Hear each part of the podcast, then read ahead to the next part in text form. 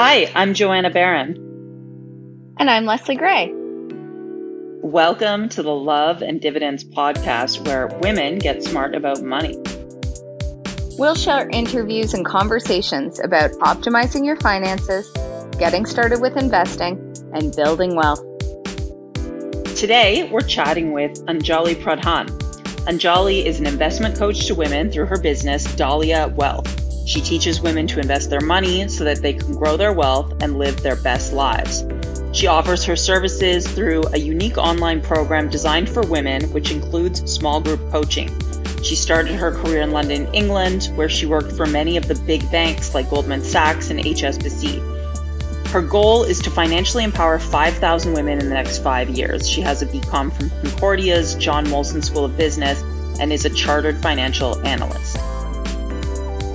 In today's episode, Anjali tells us about a well balanced diet of stocks and bonds, investing for tangible goals, taking care of your money and investments as a form of self care, and making sure you wait for that bull market bust. Enjoy! Okay, we're here with Anjali Pradhan, the founder of Dahlia Wealth. How's your quarantine going, Anjali? Um, you know what? It was a rough first week, but I think there are kind of two types of people in this world and you either let something like this break you. And if that's you and you're having a hard time, there's no shame. You know, um, we all cope differently. Um, so after the first week of really struggling, I put some procedures in place, being the good Capricorn that I am, meaning I started going for long walks and a bit of exercise. And really, I gave myself a pep talk. I'm an investment coach.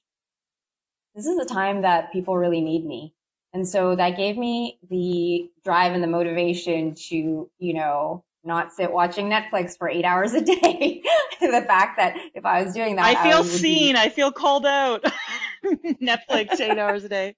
No, no, no. I'm with you, Joe. I love Netflix has really been helping me out too. So I'm with you. I just signed up I for honest... Crave too. It's like so dangerous. Whatever. Go on. Sorry. Honestly, my I honestly do not have. I I wish I had more time for those things. I'm like, this is time to you know be by myself and do my own thing, but not what the universe had planned for me. And that's totally cool. So I'm happy to be here and, you know, spread the good word about investing to women all over. yeah, we need your wisdom right now, especially like right now. Now is the time. Um, so let's get uh, into it. So you had a big career um, in investment banking. You worked in the traditional banking industry. Um, and now you are back in Montreal, your hometown, and you are a women's investment coach. So, um, can you tell us a bit about that journey and and all the pivots and why this has become your mission? Yeah, absolutely. So it definitely was a journey. Um, you know, people see me now, and you know, especially younger women look at and they're inspired. But you know, I've had my shares of struggles and ups and downs and doubts. So um, here's how it all went down. So yeah, I grew up uh, in in Montreal and uh, I went to Concordia and had studied business and finance there. But I really just uh, you know had itchy feet. I wanted to see the world, so I moved to London, England, right after uh, my BCom, um, just with a bag and basically like a hockey bag full of my belongings and my diploma. Um, and um, I didn't know anyone there. I didn't even have like a place to live. Um, I ended up at a really smelly youth hostel for the first few days.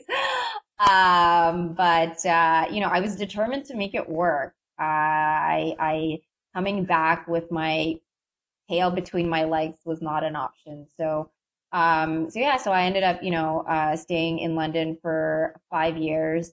Um, I started working on contract and then I got a permanent role. And yeah, I, I ended up working for a number of the big international banks like Goldman Sachs, um, and HSBC.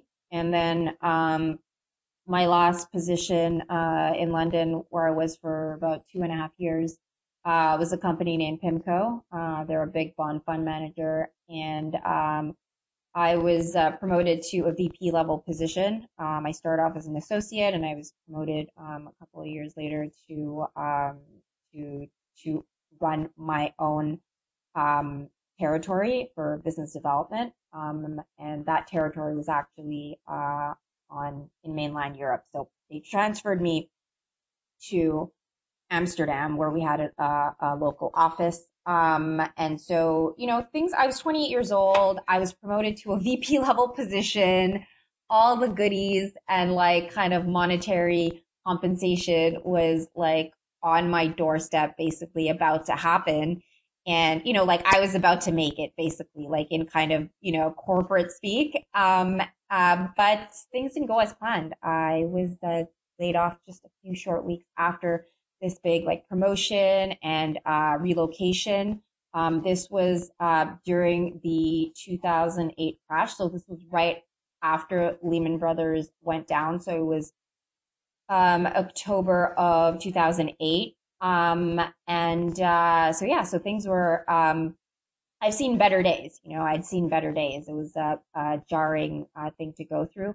But I decided at that point, you know, I just really wanted to be uh, close to home. Um, I'd spent uh, for five years in like abroad, and uh, it was time to, to to be closer to friends and family. So I decided to relocate to Montreal, uh, or yeah, come back to Montreal. And uh, I knew that it might take a bit of time for me to fall back on my feet. But, you know, I had this like stellar resume um, at the age of 28. I'd done everything right.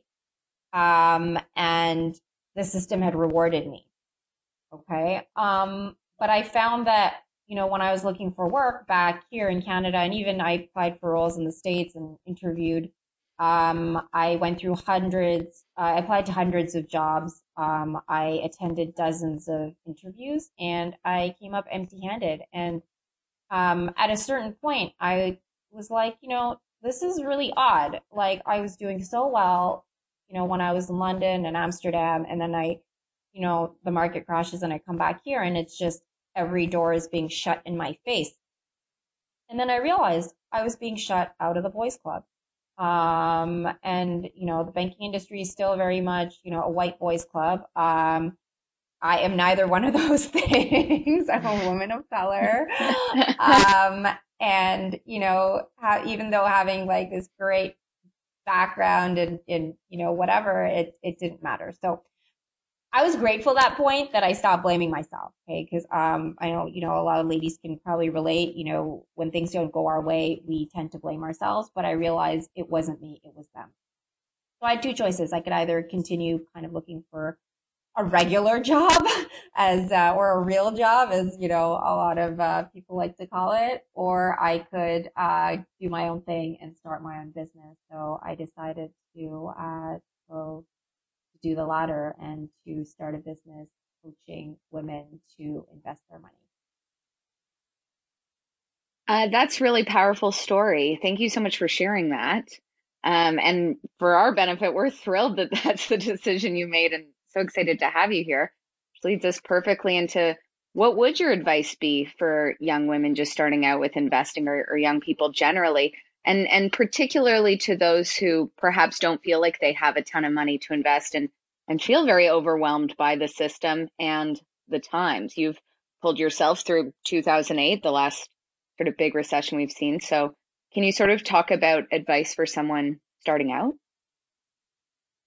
Absolutely. Um, so, you know, I think people realize that right now is a good time to start investing, um, but they don't know how and they're scared because there's all these like headlines out there. So, um, the first thing is don't look at the headlines, okay? they really don't matter. Uh, you know, I'm telling you, it's actually, you know, it's all, my mom likes to say, it's always a good time to invest. Like my mom took my, my online course. Mm. like a really proud, like daughter slash, uh, coach of hers.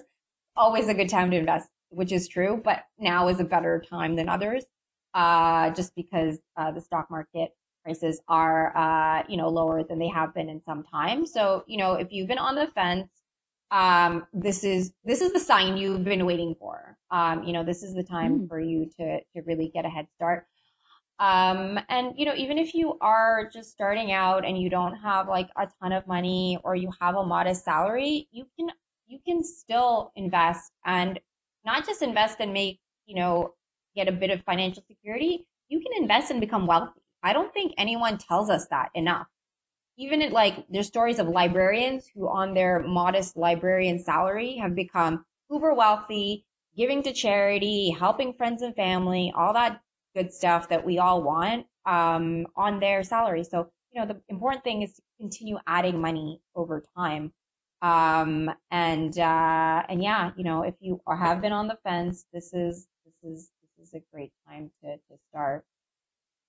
So, Angel, you and I often talk about, because we've spoken together before, about the magic of compound interest and time in the market, not timing the market. Um, but right now, where we're in this, you know, unfortunately, I did read the headlines this morning that the Bank of Canada said this is like our worst downturn ever. But that compound interest factor would be seem to be working in reverse. So can you just break down the sort of mechanics of why it's advantageous to get in close to the bottom, or when you log in and you see that you've like hemorrhaged money, um, why not to pay attention to that and why we should expect things to turn around? Right. So that's a great question. And I have a friend, a good friend. We were actually colleagues um, um, at PIMCO who sent me a great, great piece of data. Um, even if we miss out on the first month of the recovery, so recovery is like when, you know, when the market turns around, which by the way, the bottom, like no one knows when the bottom is. Okay. Like you have to be a wizard to know where the bottom is and like it if anyone tells you they know just like run. Like no one knows. Experts don't know. No one knows. There's just so much uncertainty right now um in not just the financial system but like the world you know like so totally. just, uh just nobody knows. So the, the the what we can what we do know is is that just missing out on the first month of the recovery you want to know what the, the shortfall is like what you're missing out on they looked at all the recessions and the crashes since 1957, and they saw that even if you were a month late in getting on the wagon, you would have missed out on average 28% returns. Whoa. Okay? that is an astronomical amount considering that on average the stock markets return about 8%. but it gets better. 2008 was like more extreme because it was a longer um, uh, you know, upward trend, meaning an uh, equity bull market was the longest in history. If you missed out on the first month of recovery in 2008, um, you would have foregone 133% in return. So basically, like your money would have more than doubled if you had, you know, been in there since the beginning. So, I mean, let that sink in. So, you know, it just get in and don't worry about, you know, is this the bottom? Is this not? It's like, I like explaining it this way. Like there's a bus. It's about to come. The bus only comes like every few years. Do not leave the bus stop when the bus is about to come. Okay. The bus is about to come. We are at an inflection point where we're about to see, you know, an upturn at some point. It might be next month. It might be, uh, in six months. It might be in a year, but it will come. Okay, the markets always, always come back. Like it's like the biggest comeback kid ever. so little follow up. So just to break it down, so you're saying get in now when stock prices are cheap because if you're investing in a sort of broad based diversified portfolio, which maybe we'll talk about more specifically in a minute, um, you are going to have your money in companies that will come roaring back and you just bought equity in them for cheap.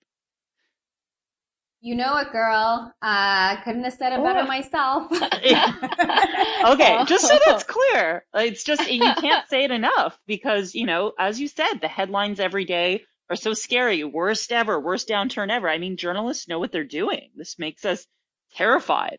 Um, so you almost yeah. have to like lobotomize yourself to get yourself into the right mindset around this. Yeah, I get asked a lot uh, about, you know, what stocks I recommend or what industries I recommend. And um, what you said is absolutely right.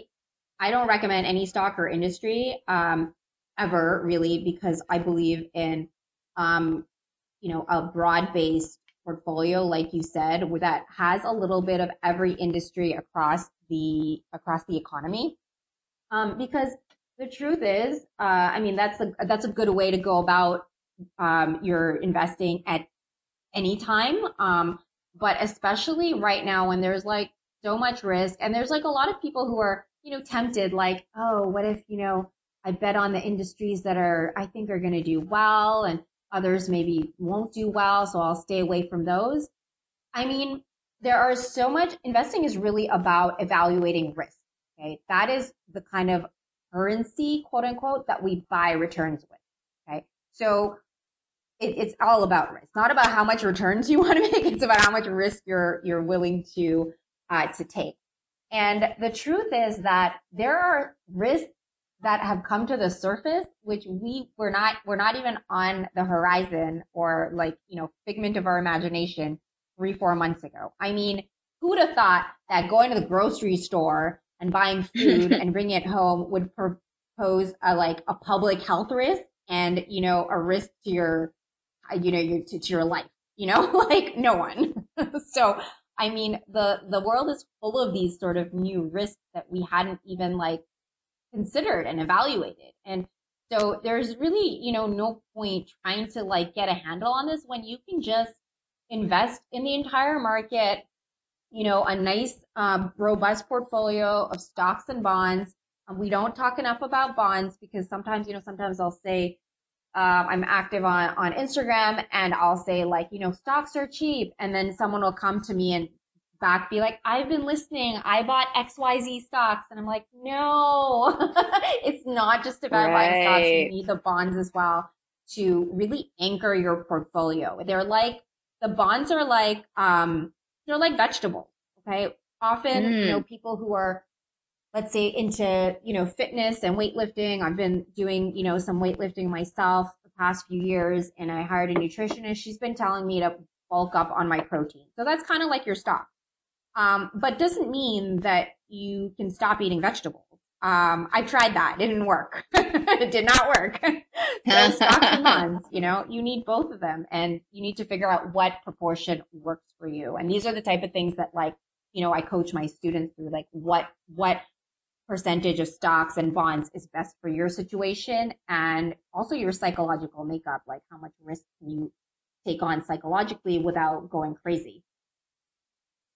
Yeah, and Anjali, I think that's a great point. And I love your bus metaphor, just to circle back to that as a Toronto girl, shout out to the 97A Yonge Boulevard bus. I've waited a long time. I've missed many of buses. I've it never comes. But I just yeah. find that like such a great metaphor. But then there's nothing sweeter than when it comes and you like get a seat. And so I, I actually frankly love that metaphor. And I love that it's sort of that chased losses when you think, okay, I've missed it. I just don't want to wait around anymore. And I like you sort of doing the, the inspiration of, no, no, stay on it. It's en route. You know it's coming. Don't leave. And yeah, I, I, I sort of view that as don't sell, don't tap out of the market now. Yeah, um, exactly. Don't tap out of the market. I love that. And then in, in terms of risk, I the, what you said leads perfectly into our next question, which is sort of what would you say are some smart money moves to make right now? And I think for a lot of us, uh, especially starting out, we have an idea of how much risk we're willing to tolerate, but a moment like this, and you're so right to say risk is not just with our finances, but leaving the house is now a risk. Um, I think a lot of us are learning what our risk tolerance really is. So can you, yeah, talk about what sort of the next move would be and, and the smartest way to handle this right now as we're starting to see our risk tolerances?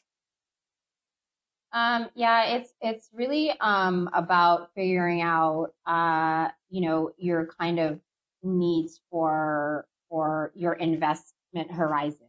Okay. Um, and that's kind of like what you look at. So if you're like investing for, um, you know, some sort of life goal, which is something I encourage my students to do because a lot of investment talk revolves around retirement.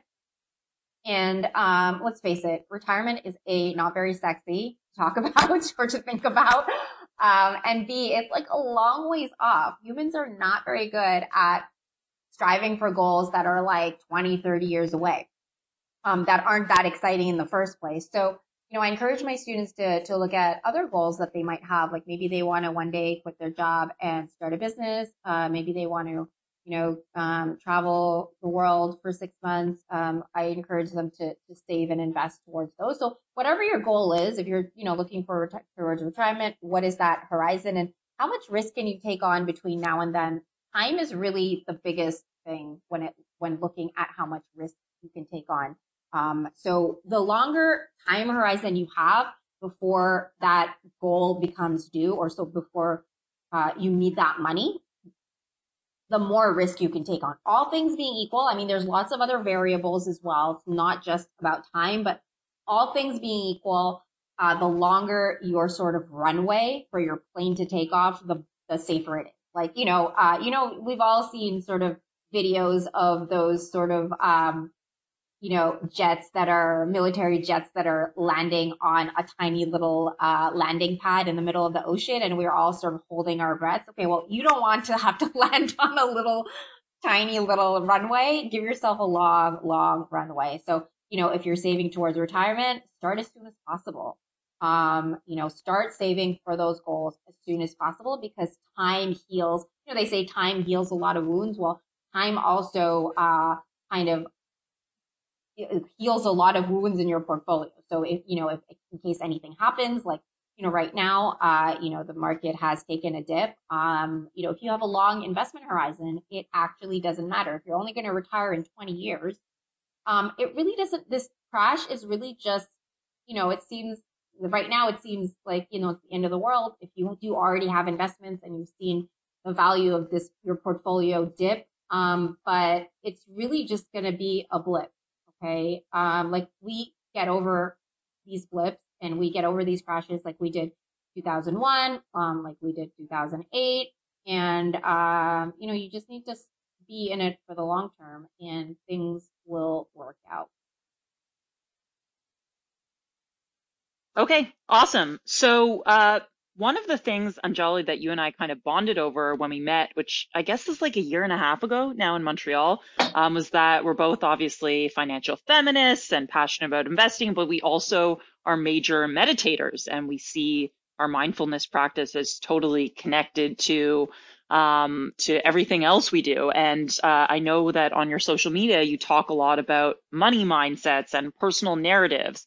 Um, so can you say a little bit more about that and uh, because you work with so many women, um, which types of undermining or empowering money stories do you see, and how does it play into the ultimate goal of building sort of financial freedom and wealth? Yeah, so I mean, a lot of times, you know, we talk right now, we're in uh, investment literacy month, uh, which I'm not making a big, big deal over because every day is investment literacy month at Dahlia Wealth, but um, you know, like the problem with investment li- that I have with kind of the term investment literacy is that I feel that it it really negates this idea and ignores this idea that you're alluding to, Joanna, is that it is a, a lot about mindset. Okay. It's not just about information. It's not just information that women are lacking. Um, even if you are given all the information in the world, which right now we have a lot of kind of data and tips at our fingertips, if our mindset is one such that we don't, we're not open to receiving that information um, because we're scared of money or we haven't, we've had an uncomfortable situation um, that's made us wary, um, or there's shame surrounding, you know, your money relationship you're not going to have an easy time taking to that information. You're going to be scared. You're going to be feel uncomfortable. Um, and you're not going to want to really embrace wealth and, and striving towards abundance. So, um, I mean, like our money mindset starts in childhood. We're taught, uh, little girls are taught that we need to be careful with money and we need to save. We're very women. A lot of times we consider ourselves savers, um, and very few of us consider ourselves investors. Um, you know, whereas men, it's it's kind of the other way around. Um, men are kind of taught that you know they need to go out and and make money and and you know becoming wealthy is a totally desirable thing to strive towards um so you know there's a lot of cultural social things that we're taught. We're taught you know things from our parents. And um these things affect our money mindset deeply okay? And unless we really address them um, they're going to hinder our acceptance of abundance into our life. Um, and so i'm actually uh, in the process of creating something really awesome, I think, um, and something that I've seen a real need with a lot of women that, especially women that I speak to.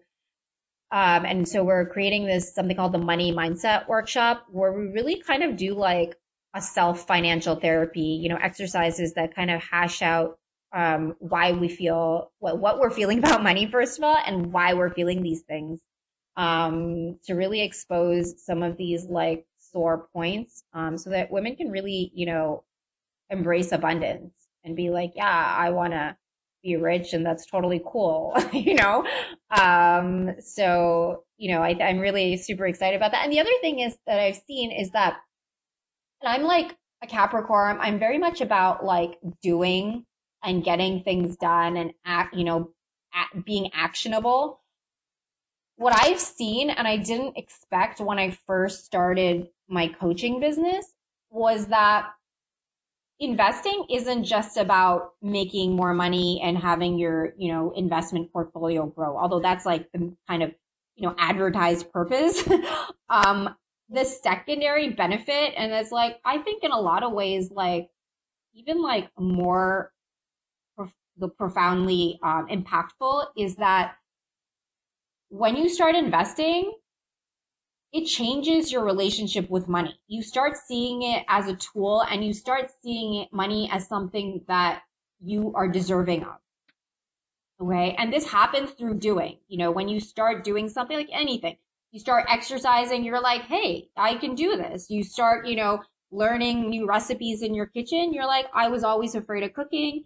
And now I can see that, you know, you know, now that I've gained a bit of confidence, I can totally do this. And so through the actual action of, you know, learning to invest and investing your money, it has like are such a beautiful uh, impact on women's money mindsets. And I'm just so, so happy when I see these breakthroughs in my students. Yes, Anjali, preach. Like this is what we need. what you're reminding me of actually different tangent, but Marie Kondo's book, the you know life changing magic of tidying, she talks about the same thing. How sort of once you get a hold of your stuff and where it is and what brings you joy, about how all of her clients started seeing changes in other elements of their lives, just because you get that confidence. Um, you're you're on with two Aries right now, so we're like high intensity make it happen fire symbols. So Grab the bull by the horns really... and ride it. I, I, I, I, know Joanna is, and honestly, I'm like, I'm always, yeah, yeah, I, I, I, I follow Joanna and like, even if we don't talk for, you know, months sometimes, like I watch what you're doing and I'm like, this girl is like on fire. Like she gets stuff Queens, done. I am like, here for me, Joanna. I'm, I'm here for both of it. And I think this leads perfectly into our sort of final segment, which is what were all three of us, what were our money wins? So that could be a quick tip, a purchase you feel great about, or even a way you saved, but not to, or invested your money. So yeah, take it away. Woo. Great. So, um, you know, a lot of us have seen our kind of retirement funds dwindle. Um, and it's kind of scary. Uh, so what I suggest is, to women is get back in there, add money to your portfolio. That way, hey, yeah, you are taking advantage of the market situation. Um, but you're, or add money or rebalance your portfolio. So I have some great rebalancing tools, which, um, I recommend. Um, it's like basically a spreadsheet, but, um, you know, once you do that, you're like, yeah, fine. My, my retirement account might have taken a bit of a hit, but now I'm taking advantage of the situation. Even if it's like a couple of thousand dollars, uh, or whatever it is, whatever you have, you're like, you feel like a winner when you do that, you know? Um, and it's really about, like you said, it's about mindset. So feeling like a winner is huge, you know, not feeling like a victim. Like when is my, you know, when are my investments going to recover? Like I did this for myself. I know for sure my portfolio has taken a hit. I personally don't look at my portfolio like ever, like rarely. Like I don't, there's nothing I can do about, and you know, my, um, my stocks, you know, having taken a hit. So I don't look at them. Um, what I did do a few weeks ago uh, was I added money. Um, and uh, that made me feel good. Like, hey, I'm taking advantage of this difficult situation. I'm bettering myself. And honestly, this is like investing and taking care of your money is the best form of self care. Like we talk a lot oh, about oh, self care right now. This is yes. this for me is really, you know, is is the most is one of the most impactful oh. ways that that you can do that. Beautiful. Joanna, what was your money win? Yeah, so so to dovetail on that, so I got my tax refund because I did uh, file in time and signed up for a direct deposit, and it was the most substantial tax refund I've ever had because I guess I was really stuffing my RRSP this year, and uh, a hundred percent of it is going back into the market. And I have a plan. I'm putting, uh, you know, like a thousand dollars at a time every week just to take advantage of up days and down days in the market. Um, and it just feels good to, you know, have had a plan that um, that I can put the my tax refund to the best possible use. And I mean, it's kind of like, yeah, Canadian government, thank you for incentivizing me to save for my own retirement. Um, but right now, it just feels like the most sort of empowering thing to do with that money is not to, I don't know, buy a new purse or fancy shoes, but just put it towards my future self. Um, so that has been, I think, the title of this fancy thing yeah, exactly. Exactly. the only clothes I'm interested in, and I saw this as a global thing, is, is like loungewear and sweatpants are, are trending. yes. Net yes. a Porter sold out of like the Chloe $700 sweatpants. I'm just like, this oh. is ridiculous. But yeah, so not buying any clothes, just putting it back into the market, and it feels amazing. And I think the title of this episode might be Investing is Self Care. Mm, mm-hmm. Absolutely. Mm-hmm. And the other Perfect. thing, sorry, just just I know you said one win, but I'm gonna cheat and give you another one. Um, no, it so can be wins. I know for I know for me, um, I looked at my bank account the other day and I was like shocked at how little money I've been spending. Partly because I'm so busy mm. with work and like helping women with investing that I have no time to like do like any online shopping or anything. Um, but I've spent like my my when when all stores are closed and you can't go anywhere, it's like the best way to cut down. I feel, uh, you know, it's been imposed on us. But look at how much money you're saving, okay, right now from this current situation. If you're fortunate enough to be employed, um, you know, you're still getting a paycheck, um, and you can take that money and instead of you know just leaving it there to kind of evaporate or be spent eventually, be like, oh look, I normally spend um you know, uh, $2,000 a month on whatever, on living expenses and, you know, minus rent. And right now I'm spending like a third of that. So take that money and either put it in, you know, if you want to beef up your emergency fund right now is, I'm not, I'm not, I don't usually, I'm not a big proponent of emergency funds, but right now, you know, for a lot of people, cash is king with kind of, you know, job insecurity and whatnot. So you might want to beef up on your um, emergency fund um, or you might want to, you know, use that to invest.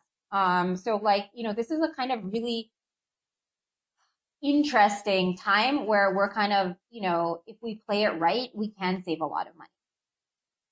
Yeah, Anjali, I, I think my money win kind of dovetails off that in that I did beef up my emergency account recently. Um, and that actually felt really good as well.